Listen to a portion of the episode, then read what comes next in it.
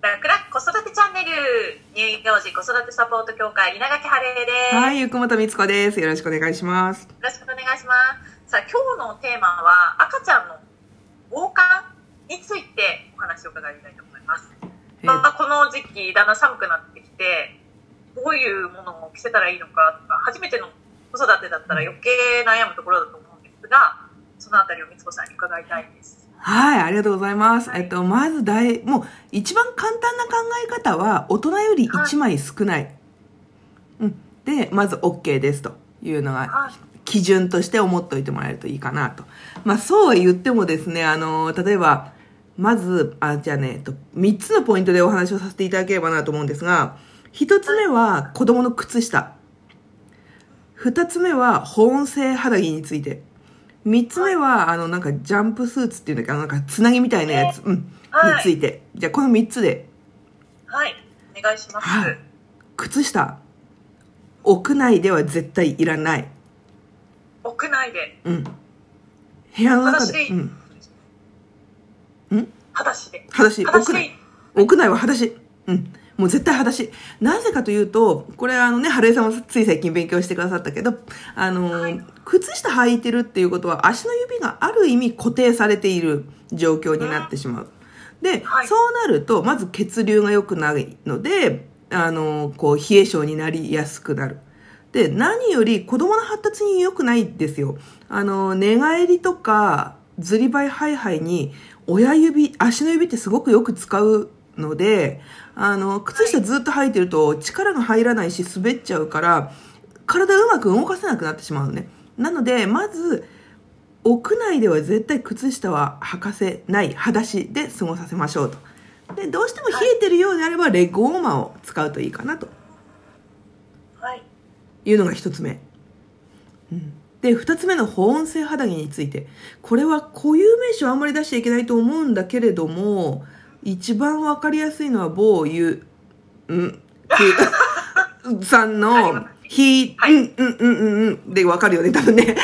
的なやつがいろんなメーカーさんから出てるじゃないですか。ええあれは、うん、大人はいいんですよ。大人はもう好きにしてくれていいんですが、子供はいらないです。うん。ありますよね。あるんだよ。あれはもう本当にこう店頭から全て私はなくしてしまいたいんだけど、まあ企業はね、売らなきゃいけないからしょうがないんだけども、あれはでも、あの、このラジオを聞いてくださった方はですね、買う必要ないです。うん。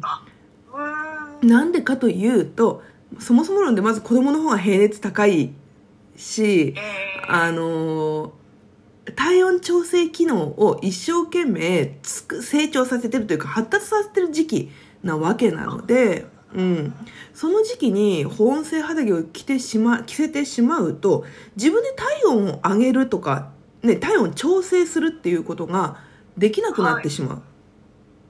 あなの、うん。それと、えっと、赤ちゃんの肌というのはすごく敏感で、大人の3分の1しかない。で、なのでやっぱりね、あっちがいいんですよ。あの、ごめんなさい。あの、綿100%。ーうん。あやっぱり保温性肌着というのは基本的には、あの、まあ、最近ね、ちょこっとこう、綿が混じったものも出てきてはいるけれども、保温性肌着って基本化学繊維じゃないですか。で、はいあれ、大人の敏感肌の人とかでも痒くなる人結構いらっしゃるんだよね。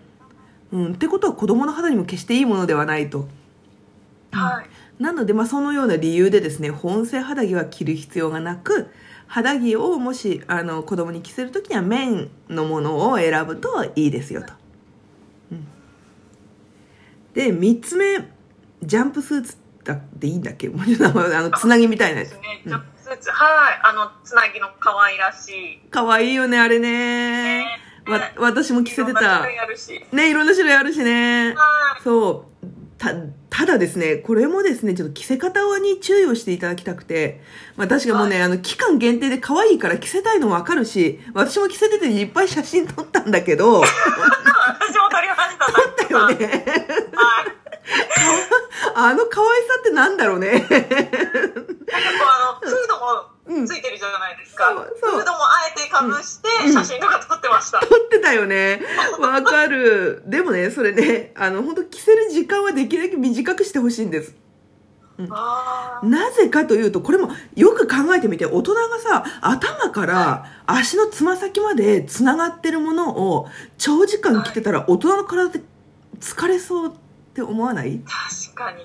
こはい。凝りそうじゃない？なんか固まっちゃうというか、うん、だからっていうのが一つ。だからやっぱり赤ちゃんにとってもやはりこう体の動きがかなり制限される洋服であるということは間違いないのでで赤ちゃんたちはやっぱりねこう自由に動くことで寝返りずいばいはいはい自分の体のバランスっていうものを覚えていく時期。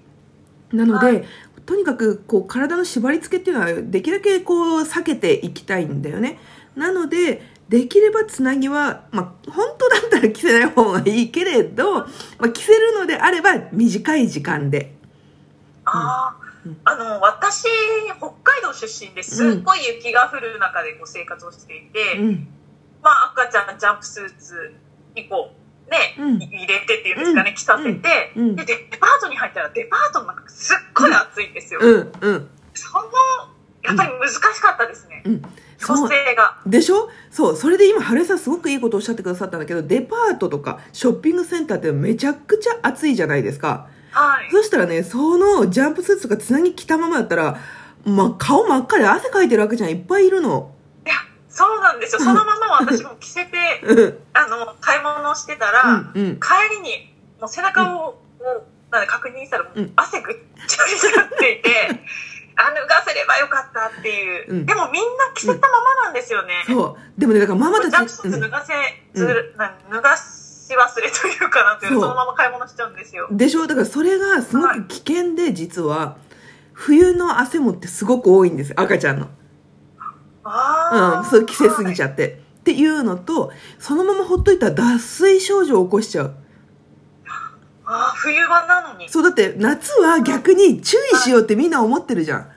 確かに。うんは。いでも冬ってちょっと油断する部分もあるじゃない？うん、そうす、はいで、大人もほら、なんて言うんだろう、その汗も、大人が自身が汗かかないし、でそうなると、やっぱ子供の水分補給をちょっとおろそかになって脱水症状を起こすこともあり得る。汗ももできることあり得る。だから、本当であれば、そういう防寒具というのは、上下セパレートで、脱ぎ着しやすいもの、ええうん、っていうのにしてほしいんですよ。ああで。そっか。うん、でそうすればほらなんかちょっと顔あ赤いなって思ったらすぐ脱がせようとか例えばもうねあの外から屋内入ったら脱がせるっていうのがすぐできるけどやはりつなぎだと脱がせるのね、そなんていうの、大変なんですよね。うん、ねベビーカーじゃね脱がせらんづらいしさもうかなりだからそう本当であれば防寒具というのはセパレート上下分け分かれてるものの方がいい、うん、なんかでも冬なのにこう脱水症状に気をつけるっていうのは新しい発見というか。うんうん。でも結構だって顔真っ赤っかになってるベビーカー乗ってる赤ちゃんとかいない？いますね。そう考えたら。いや、私もでも経験あります。だってさ、汗ぐちゅぐちゅに。汗ぐちゅぐちゅになってたってことはちょ、ちょっと一歩手前っていうことなので。そうです。気をつけない気をつけて、そうとで特にやはり赤ちゃんというのは大人より体が小さいので、あの、そういうこうケアっていうのはやっぱり大切。大人以上に。で、大人がもしコートとか、うんダウンとかを脱ぐ環境だったら、さっきも言った通り、大人より1枚少なくていいんだから、うん。うん、ジャンプスーツ的なもう分厚いのはもう絶対にいらないよね、子供にはね。はい。うんうん。そうなんぜひ、あの、ね、あの、皆さんこれから冬の季節になってきますので、ぜひ、あの、先ほどお伝えした、まず、室内では子供に靴下を履かせないいう、ね、裸足で生活してあげてください。そして、えー、2番目は、えー、ごめんなさい。えーあの、あれですよ、言う、なんとか、非、なんとか、保温性。あうんそうですよね。はいあの、せずにうん100%うん綿素材で、うん。えー肌着は着せてあげてください。そして、あの、3番目、ジャンプスーツは、まあ、とっても可愛いですけど、まあ、できれば、こう、上下セパレートのものを着せてあげると、フィーバー生活しやすいと思います。ぜひ、ご参考にしてみてください。さあ今日も楽々子育てチャンネル聞いていただいてありがとうございました。お話を聞いてよかったと思った方は、ぜひいいねボタンを押してください。ママたちからのご感想、質問、疑問も、あの、お待ちしております。質問は楽々子育てチャンネルの質問ボタンから書き込んでください。次回もお楽しみに。稲垣春江と、はい、ゆくもとみつこでした。またねありがとうございます。